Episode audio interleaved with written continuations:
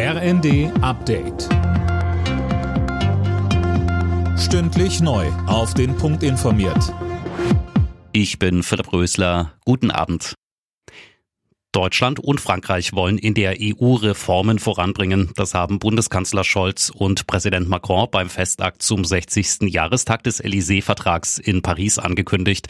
Den aktuellen Herausforderungen könne man nicht mit einem Rückzug begegnen, so Scholz. Wir sind dazu aufgerufen, den Fortschritt Europas möglich zu machen. Das betrifft natürlich gerade in diesen Zeiten, in denen wir heute leben, die Erweiterungsentscheidungen, die wir vorangetrieben haben, mit der Perspektive für die Staatlichen des westlichen Balkans, mit der Perspektive für Moldau und die Ukraine, mit der weiteren Perspektive für Georgien.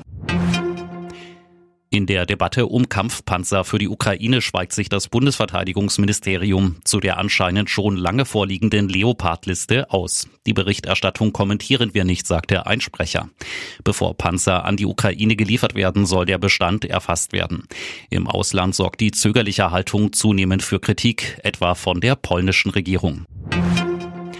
Immer mehr Rentner in Deutschland sind auf Grundsicherung angewiesen. Im vergangenen September waren es laut Redaktionsnetzwerk Deutschland fast 650.000.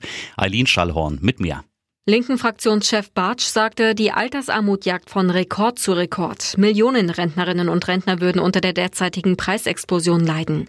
Die Zahlen seien nur die Spitze des Eisbergs. Bartsch fordert eine konsequente Anti-Inflationspolitik.